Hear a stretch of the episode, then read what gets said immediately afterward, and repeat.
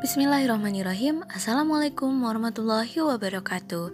Hello everyone, welcome to Zahirans Podcast with me again, Zahirans. Akan menemani hari-hari kalian dalam menjalani kehidupan dengan syariat Islam kafah, insyaallah. Tentunya hari ini adalah hari di mana Zahirans Podcast akan opening segmen baru nih, yakni review buku atau bedah buku, tentunya dalam tajuk One Day One Book yang beberapa menit ke depan akan dibahas mengenai buku-buku yang akan dipilih oleh Zahiran. Kira-kira buku apa sih yang akan kita bahas? Tentunya buku-buku yang sangat menginspirasi dan juga wow, Masya Allah. Nah, hari ini kita mau bahas apa? Tentunya kita akan ngasih sedikit background atau sedikit cuplikan mengenai buku ini. Nah, judul dari buku ini adalah Remind Myself, penulisnya adalah Hanny Ananto. Buku ini dimulai oleh kata pengantar yang dipengantari oleh Hanny Ananto sendiri dan terbitan dari PT Gramedia Pustaka Utama dan juga memiliki banyak kerjasama dengan para editor dan korektor desain grafis yang handal. Nah, Masya Allah, buku ini terbitan tahun 2015 yang diterbitkan oleh anggota IKAPI Jakarta dan verifikasi oleh ISBN dan juga hak cipta. Nah, pengantar dalam Remind Myself ini sangat meyakinkan para pembacanya bahwa diri kita ini adalah seorang muslimah yang selalu ingat akan tujuan hidupnya, akan visi dan misi kehidupannya.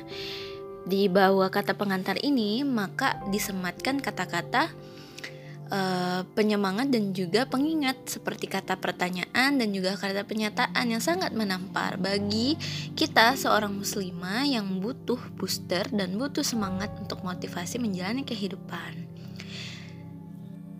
Di dalam buku ini memiliki beberapa daftar isi, yakni ada 7 bagian daftar isi. Yang pertama adalah Love Allah First.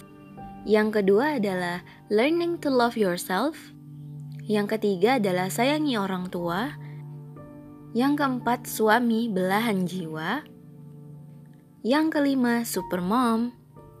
Yang keenam The Fellowship of Muslimah. Yang terakhir, the last but not least, Muslimah dalam Perputaran Waktu. Kalian pada penasaran gak nih? Nah, langsung aja yuk kita bedah dari Love Allah First. Love Allah first. Love the people around you. Love yourself. Allah, bantulah aku untuk memeningkan hatiku, meneduhkan wajahku, menyejukkan senyumku, dan melembutkan kata-kataku. Mohon tempatkanlah aku di ruang yang indah dalam hati sesamaku. Amin. Allah kini, Allah kemudian, Allah seterusnya. Nah, udah deep banget ya, dari awal kita sudah bacain puisi dari halaman pertama Love Allah First.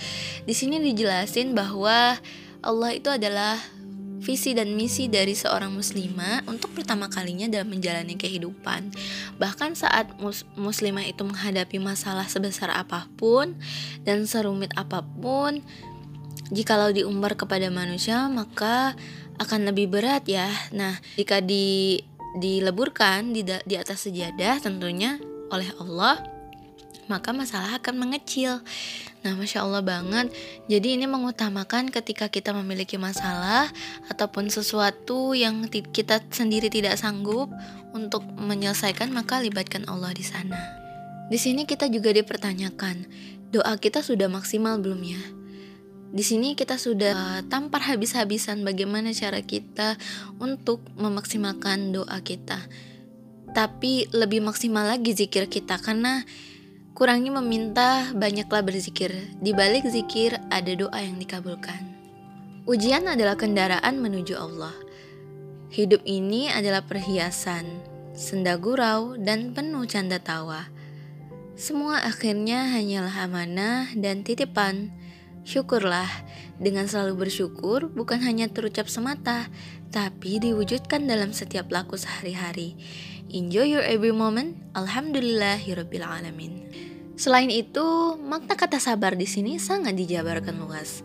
Sabar dalam setiap nafas, sabar dalam setiap aktivitas, bahkan di sini dikutipkan dalam surat Yusuf ayat 10 yang artinya, dan bersabarlah, karena ganjaran menanti orang-orang yang bersabar dalam kebaikan.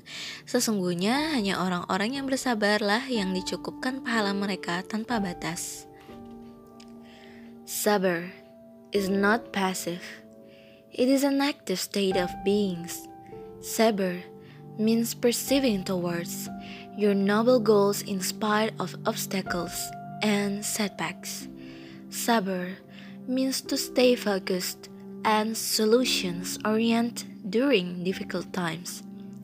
Sabar means to stay control of yourself when you are in a situation that can cause you lose control.